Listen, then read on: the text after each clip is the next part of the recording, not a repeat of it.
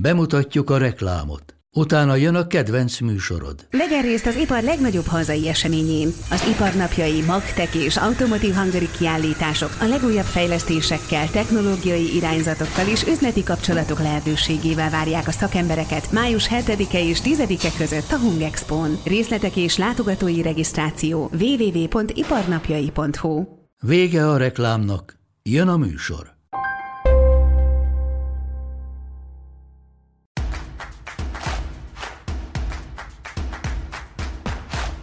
Köszöntöm a kedves nézőket a Kibeszélő Extra első adásában. Én Tikvicki Dóra vagyok, a műsor szerkesztője és társműsorvezetője.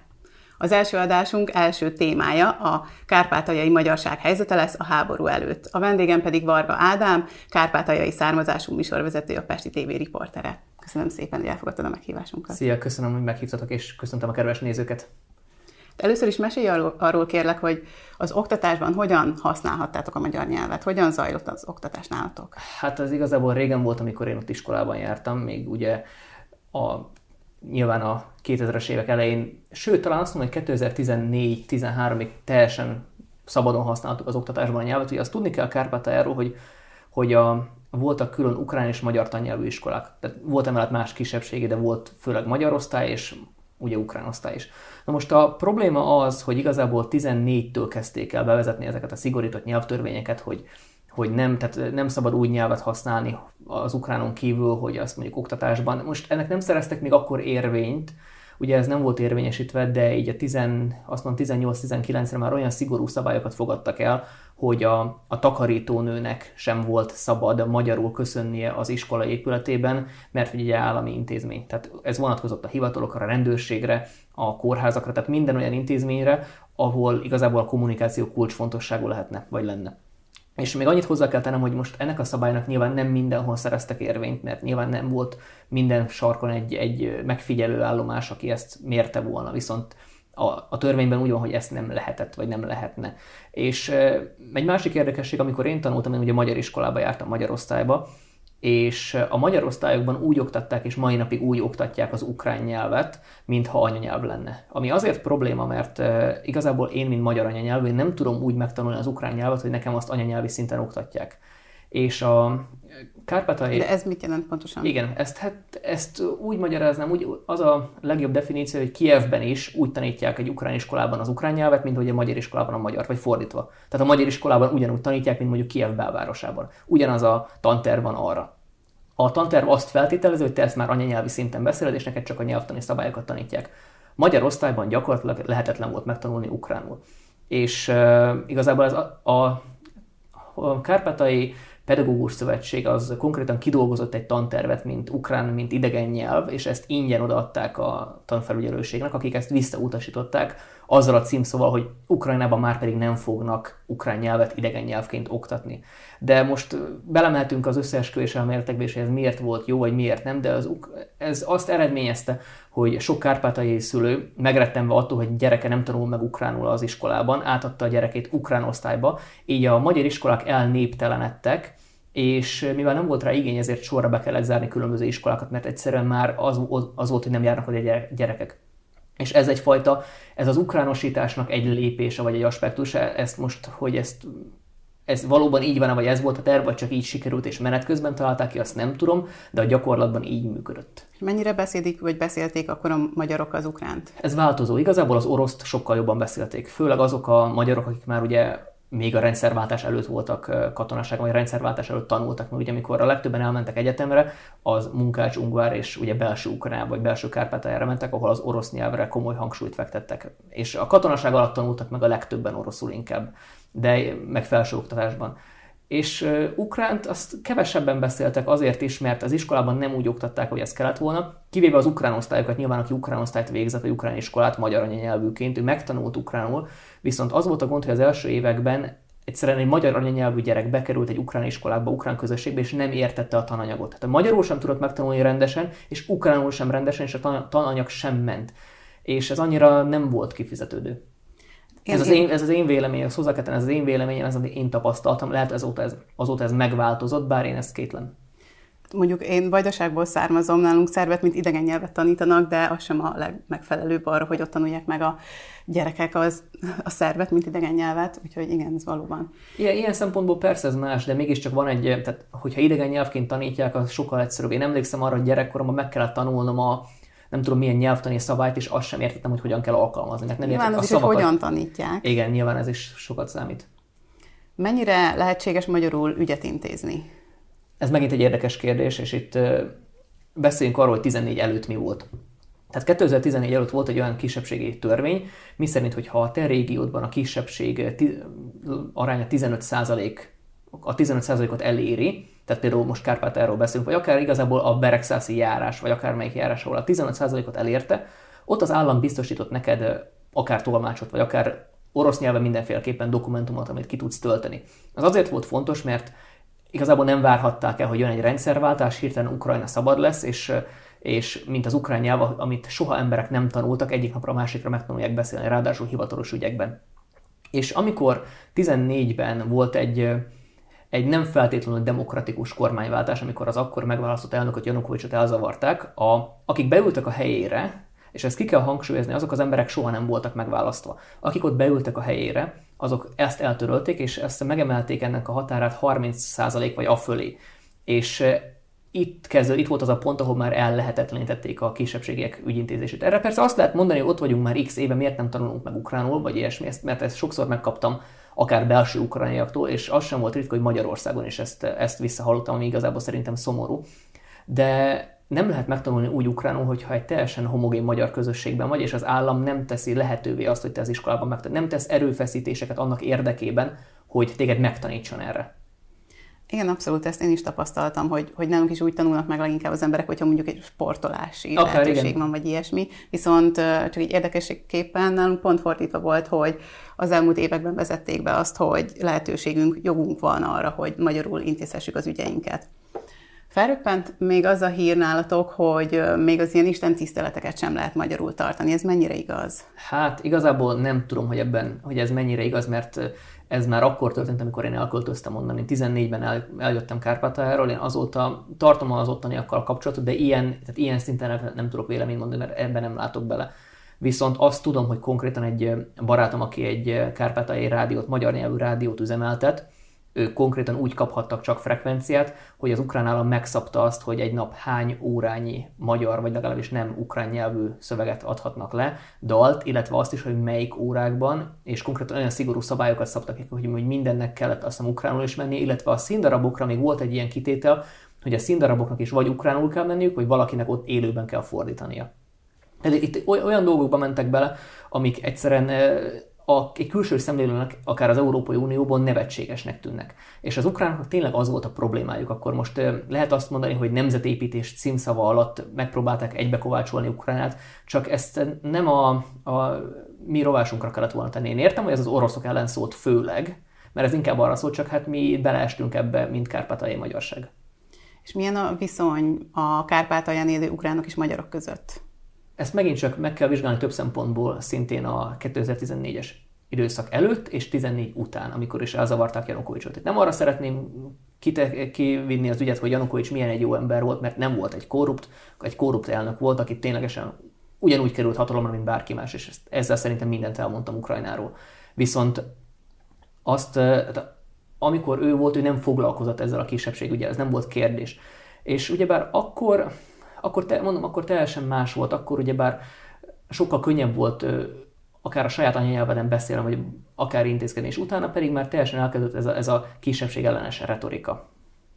És mit gondolsz, hogy, hogy látod akkor, amikor te ott éltél, milyen volt, és, és miket, miket látsz így azóta is, hogy mennyire tudják a magyarok tartani a, a magyar kultúrát, a magyar hagyományokat? Igen, még visszatérve, ez, ez is egy fontos dolog, még visszatérnék az elejére arra, hogy ugye Kárpátalján igazából valós konfliktus soha nem volt. Volt néhány magyar ellenes tüntetés, de azokat más megyékből, tehát belső Ukrajnából importálták ezeket a nacionalistákat, akik igazából fogalmuk, tehát azt sem tudták, hogy miért vannak ott. Én kimentem néhány ilyenre megnézni, mi van. Olyan zászlókat lengettek, amik Kárpátán ismeretlenek voltak, és ezeket a, ezeket a nem is tudom, olyan ukrán szimbólumokat hozta fel, amit mi soha nem láttunk azelőtt, és ilyen a, a vörös-fekete zászló szintén Lembergi, vagy a, a Lviv megyében volt elterjedt, főleg a nacionalisták körében, és annyi, hogy ott kezdődött el az, amikor elkezdték ugyebár a Vereckei hágon lévő emlékművet leönteni, fölgyújtani, illetve a Petőfi szobrot szintén megrongálni számtalanszor. Azelőtt is volt néhány ilyen ügy, de utána megszaporodtak ezek.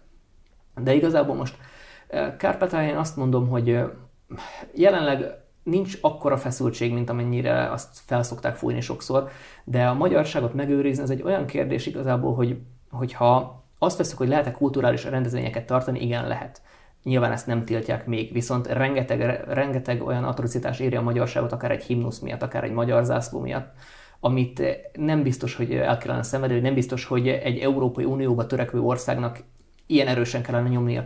És ami még fontos, hogy régebben volt ugye március 15-én Beregszáz szintén egy, azt mondhatnám, hogy egy 80%-ban magyar lakta település, kiment Beregszázban megemlékezni a Petőfi szoborhoz, és pontosan ugyanarra a napra valamelyik ukrán nacionalista párt szintén, szintén ugyanoda szervezett egy megemlékezést valamilyen ukrán ünnep címszava alatt, és akkor az akkori polgármester talán mondta is, hogy elnézést, nem tudtuk, hogy önök is a Petőfi szobornál szeretnének megemlékezni. Ez konkrétan azért volt így megszervezve, hogy legyen egy úgy mond egy ellentüntetés.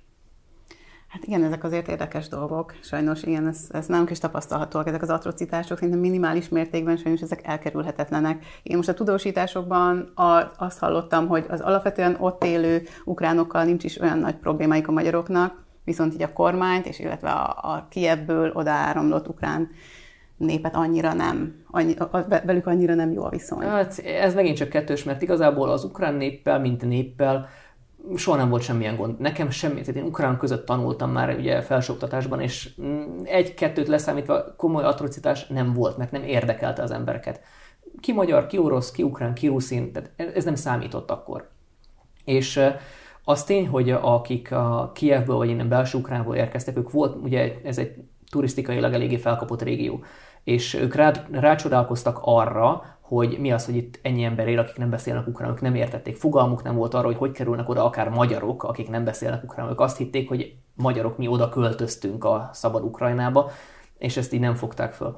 De igazából mondom, valós, ilyen valós problémák nem voltak olyanok a maga a nép között. Viszont voltak ezek a a, ahogy te is mondod, ugye a kormány részéről. Én akkor nevezek egy elnyomást rendszer szintűnek, amikor megtörténik maga az agresszió a kisebbség vagy a szélsőségesek oldaláról, és a kormány nem tesz lépéseket ennek a visszaszorítására. Tehát amikor megfenyegették a kárpátai magyarságot, hogy földgyújtják a házakat, illetve iskolákat gyújtanak föl, meg megmérgezik az ivóvízkészletet, tehát ilyen fenyegetések voltak. Az ukrán kormány kiadott egy rendeletet, hogy ez igazából egy orosz dezinformációs kampány, oroszok bérelték fel ezt az embert, aki ezt csinálta, azért, hogy, hogy konfliktust szítson Ukrajna és Magyarország között, majd gyakorlatilag percre pontosan egy héttel ezt a fenyegetést követően az ukrán hatóság a magyar terrorelhárítással ekvivalens ukrán szerv megtámadta, megszállta a Kárpátai Magyar Kulturális Szövetség elnökének a házát, és elkoboztak egy Nagy Magyarország térképet, mert még ez is, tehát még ez is úgymond a, a szeparatizmusra utaló jel lehetett számukra, mi szerint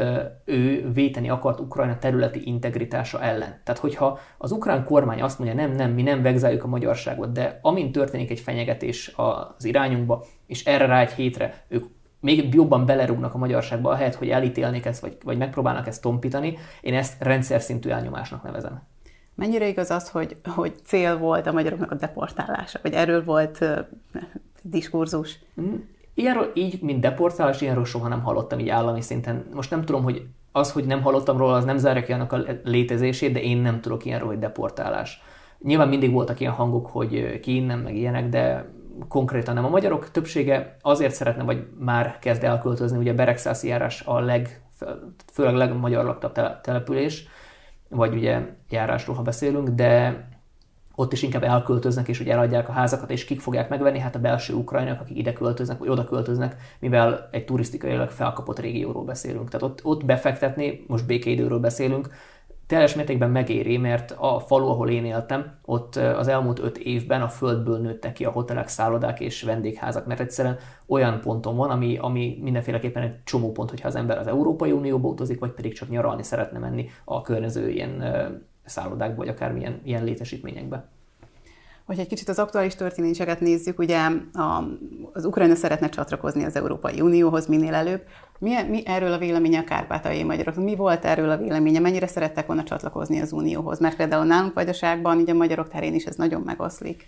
Azt kell mondjam, hogy először is én nem tudom, hogy mit gondol a kárpátai magyarság úgy általában, mert én jelenleg csak magamat képviselem, viszont a véleményem az, hogy ezt senki nem bánta volna, mert az Európai Unióhoz való csatlakozás abból a szempontból, tehát egy kárpátai magyar szempontjából az rendkívül hatékony. Tudna menni dolgozni külföldre, illetve nem kellene órákat sorban állni a határon. Tehát itt, itt számos olyan előnyel jár, amit most, hogyha nem gazdaságilag nézünk, vagy nem egy nagyobb képet nézünk, hanem tényleg azt az embert nézzük, aki reggel fel kell és elmegy munkába, este hazamegy a családjához, hogyha ezeket az embereket nézzük, az ő szempontjukból nyilván ez egy előnyös dolog lett volna.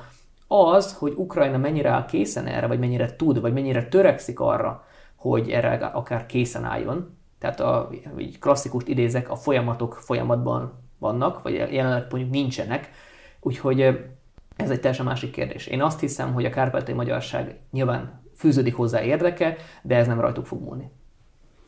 És mit gondolsz, mi lesz a kárpátai magyarok sorsa a jövőben? Mennyire szeretnének itt maradni Magyarországon, mennyire mennének vissza, és mi, mi lesz a háború után?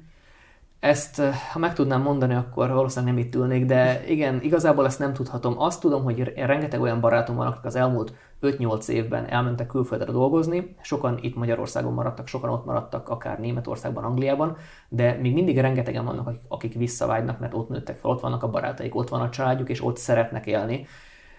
És sokan most így a háború tükrében azt mondják, hogy már megbánták, vagy pedig nem biztos, hogy jó döntést hoztak, amikor visszaköltöztek akár innen Magyar, egy, mondjuk egy két-három éves magyarországi itt lét után hazaköltöztek Kárpátajára, és ott vettek házat.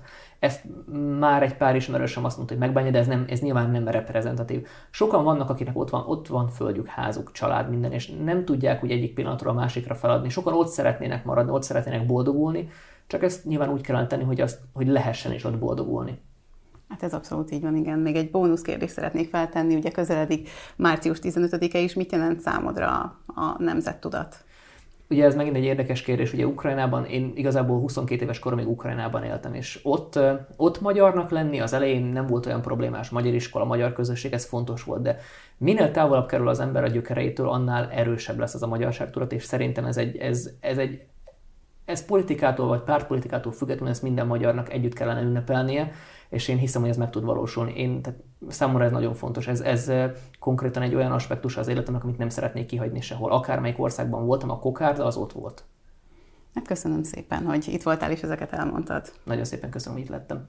És köszönöm szépen a nézőknek is. Még maradjanak velünk a második részben is, ahol a külhoni magyarok szavazati jogáról lesz szó.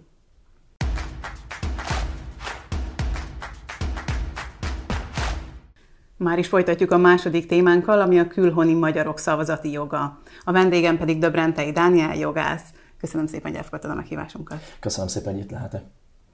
Kezdjük azzal, ugye nagyon ambivalens kérdés ez politikai szempontból is, hogy miért szavazhatnak a, a külhoni magyarok levélben, a külföldi magyarok pedig, külföldre költözött magyarok pedig csak személyesen. Ez valóban egy elég problémás dolog, és nem csak politikai, hanem inkább jogi értelemben mondanám, hogy az, kettő olyan csoportról van szó, akik valójában egy csoportot alkotnak, a szavazás napján külföldön tartózkodnak, de magyar állampolgárok, és van szavazati joguk. Ehhez képest mégis azt látjuk, hogy akinek van magyar lakcíme, tehát bizonyos értelemben egy erősebb kötődése van Magyarországhoz, annak többlet erőfeszítést kell beletennie abba, hogy le tudja adni a szavazatát, tehát konzulátusra vagy külképviseletre kell gyakorlatilag elzarándokolni a saját idején, saját költségén, és ebben állami támogatásra tulajdonképpen egyáltalán nem számíthat. Ehhez képest, akinek nincs magyar lakcíme, ő szavazhat levélben, a levél az ingyenesen kerül kézbesítésre, és ingyenesen lehet visszaküldeni a választási irodának. Ráadásul a levél feladását azt sokszor átveszik ennek a terhét a választópolgároktól, tehát gyakorlatilag bárki begyűjtheti, bárki továbbíthatja a levélszavazatokat. A TASZ álláspontja az, hogy ez mindenképpen egy diszkriminatív eljárás. Annak idején úgy fogalmaztunk el ezzel kapcsolatban, hogy a levélszavazás lehetőségét vagy mindenkinek, biztosítani kell, vagy senkinek nem szabad Mi ennek a hivatalos magyarázata? Hivatalos magyarázat az alapvetően az, hogy ha az Alkotmánybíróság döntéséből indulunk ki, megfordítják a magyarázatot. Ők azt mondják, hogy akinek erősebb kötődése van Magyarországhoz, azáltal, hogy van lakcíme, attól elvárható egy többlet erőfeszítés, hogy a szavazati jogával élhessen. Ez mondjuk eléggé szembe megy egyrészt a logikával, másrészt pedig azzal is, hogy az alapjogok gyakorlását az államnak megkönnyíteni kell, nem pedig nehézségeket gördíteni elé.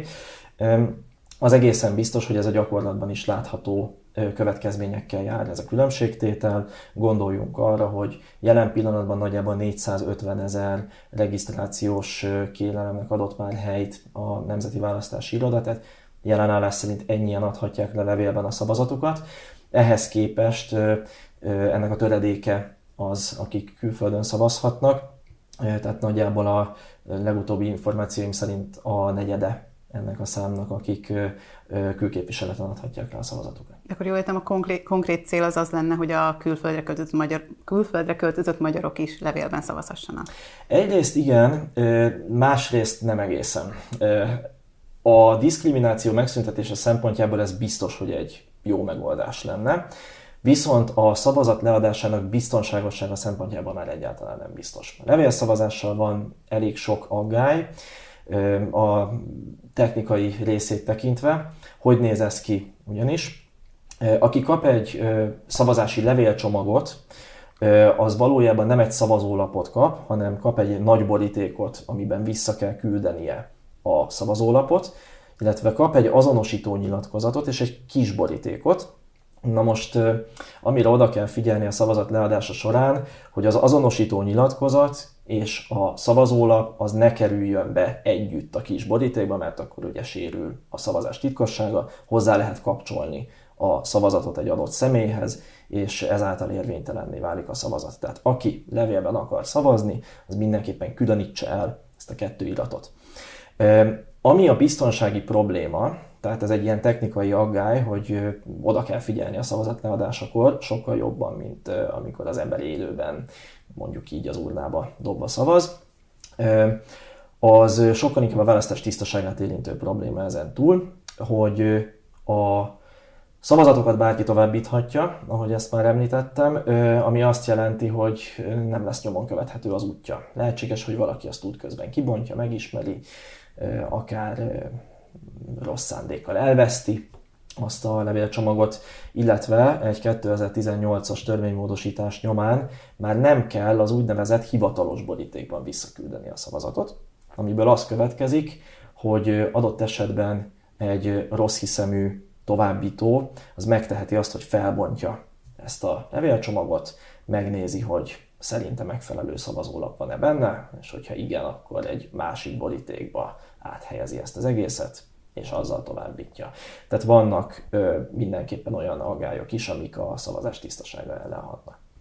Most kicsit evezzünk más területre. Sokan nem tudják szerintem azt, hogy a külhoni magyaroknak nem ugyanolyan értékű mondjuk úgy a szavazati joguk. Mi a különbség a külhoni magyarok szavazati joga és a Magyarországon lakcímmel rendelkező magyarok szavazati joga között? Így van, ez egy olyan pont, ahol a törvényalkotó figyelembe veszi az országhoz való kötődésnek a mértékét. Ennek megfelelően, aki levélben szavazhat, annak csak pártlistás szavazata van, tehát kizárólag listára szavazhat, illetve természetesen népszavazáson is részt vehet, országos népszavazáson, de egyéni képviselőre nem szavazhat. Ez azt jelenti, hogy az ő szavazata ilyen értelemben kisebb súlya esik alatba.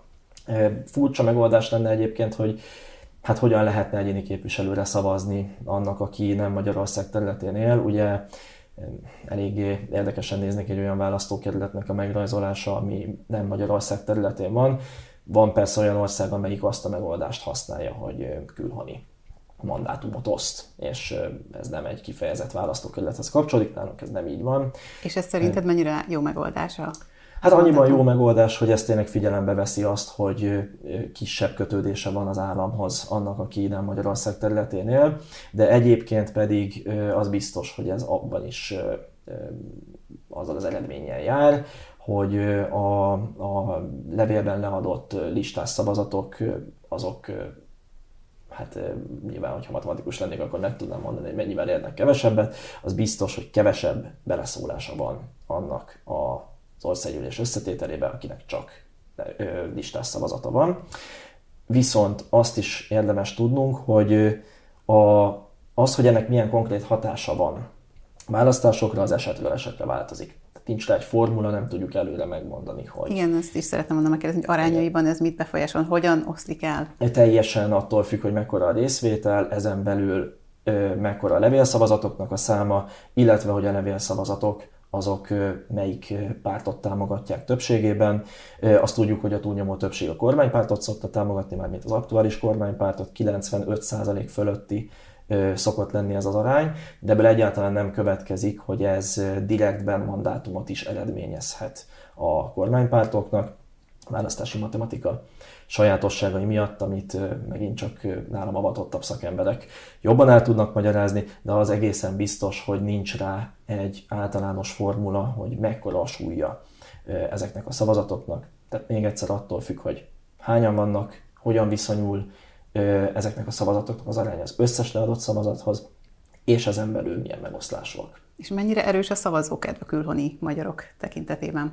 450 ezer körüli regisztrált mellett, ö, ha elfogadjuk, hogy nagyjából ezt most tényleg így ö, különösebb ismerete nélkül a pontos számoknak, ha azt, azt mondjuk, hogy másfél millió körüli ö, szavazó választópolgár lehet, aki levélben szavazhatna, akkor azt mondom, hogy ez alacsonyabb mindenképpen, mint a belföldi ö, arány. Belföldön ugye 70% körül van a részvétel, illetve volt a részvétel a legutóbbi választáson, hát ez nem közelíti még ezt a számot.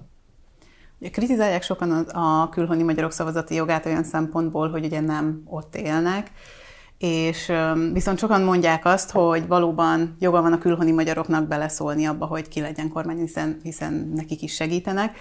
Mennyire, jogilag mennyire megvalósítható, vagy mennyire tartó jó ötletnek azt, hogy, hogy a külhoni magyarok egy érdekképviseleteket küldjenek, és nem, nem szavazhatnak, hanem egy-egy ember képviseli az érdekeiket akár az országgyűlésben.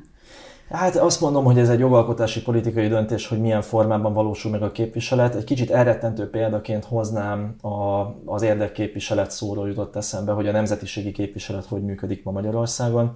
Ugye 13 elismert nemzetiség van, akik ö, nemzetiségi listát állíthatnak, és tulajdonképpen azt kell mondanunk, hogy a többségüknek matematikai esélye sincsen képviselőt küldeni az országgyűlésbe. Néhány ezer szokott lenni azoknak a száma, akik például a görög, vagy az örmény, vagy kisebb nemzetiségek listájára szavazást választják. Ez semmilyen módon nem elegendő ahhoz, hogy országgyűlési képviselőjük legyen. Helyette viszont minden nemzetiség, aki listát állít, szószólót küldhet az országgyűlésbe. Szószóló mm, ahogy a neve is mutatja, hogy nem egy képviselő. Ő bevihet természetesen szempontokat a, az országgyűlésbe, de kizárólag olyan témákban van érdemi súlya az ő jelenlétének, ami közvetlenül a nemzetiségi kérdéseket érinti. Tehát ez mindenképpen egy visszalépés lenne a jelenlegi helyzethez képest. Azt gondolom, hogy ez jövőbeli jogalkotás kérdése lehet, és politikai döntés is természetesen. Jogi értelemben ez biztosan nem lenne egy országgyűlési képviselet a szó hagyományos értelmében. A külhoni magyarok félnek még attól, hogy esetleg, hogyha kormányváltás lenne, akkor elvehető az állampolgárság, illetve a szavazati jog. Mhm. Jogilag ez hogyan működik? Szá- ö, azt nagyon fontos hangsúlyoznom, hogy állampolgárságot ö, elvenni ö, csak úgy, megint ezt a politikai döntés kifejezést használom, nem lehet, tehát ennek van egy eljárása, ö, nem is a megfosztás kifejezést használják már rá ö, történelmi tapasztalatok nyomán, tehát a jelenleg a visszavonás lehetséges, ami kizárólag akkor történhet meg, hogyha kiderül, hogy családmódon jutottak az állampolgársághoz. Tehát olyan, hogy valakinek visszavonják az állampolgárságát, csak akkor fordulhat elő, hogyha ő ahhoz valamilyen visszaéléssel, bűncselekménnyel jutott. Sőt, és ezt nagyon fontos hangsúlyozni, hogy aki nem szerezte az állampolgárságát, hanem magyar állampolgárként született, neki semmilyen lehetőség nincs a visszavonásra, hiszen fogalmilag kizárt, hogy ezt családmódon szerezze meg. Még ez egy fontos információ. Igen, így, így van. Aki, aki utóbb szerezte, az ő esetében jön egyedül szóba a visszavonás, de az esetében is csak akkor, hogyha ő ezt visszaéléssel szerezte meg. És akkor még a szavazati jog. visszavonása? Szavazati jog ö, visszavonása az ö, a választási jogrendszerén belül nem visszavonásról beszélünk, hanem arról, hogy valakinek ö, ö, azért nincsen szavazati joga, mert még nem érte el a választókort, tehát 18 év alatti, ö, vagy kettő másik eset elképzelhető még, a gondnokság alá helyezés az egyik ilyen eset, amikor az ember elveszti a választójogát, de ez is kizárólag akkor, hogyha a cselekvőképesség teljes korlátozásáról beszélünk, tehát gyakorlatilag nem marad olyan ügycsoport, amiben eljárhat önállóan a választó, illetve az állampolgár, vagy pedig a részleges korlátozás, amikor a bíróság azt mondja ki, hogy bizonyos ügycsoportokban nem rendelkezhet, nem járhat el az állampolgár, ebbe beletartozhat a szavazati jognak a gyakor- gyakorlása, illetve a jelöltként való indulás. Erről bíróságnak kellett külön rendelkezni, és van egy harmadik eset, közügyektől eltiltás esete, ami pedig büntetőbíróság által kimondott mellékbüntetés, de egyébként pedig a mostani magyar jogrendszer azt nem teszi lehetővé, hogy valakit megfosszanak a szavazati jogától, ilyen időleges szünetelései vannak ennek gyakorlatilag ugye a gondnokság alá helyezést is felül kell vizsgálni, közügyektől eltiltás is letelik tíz év után legkésőbb, úgyhogy ilyentől nem kell igazából tartani senkinek. Köszönöm szépen, hogy itt voltál, és ezeket elmondtad. Szerintem köszönöm ezeket szépen. fontos volt hallani. És köszönöm szépen a nézőknek is, hogy velünk tartottak, tartsanak velünk hétről hétre, hiszen új műsorral, új témákkal jelentkezünk.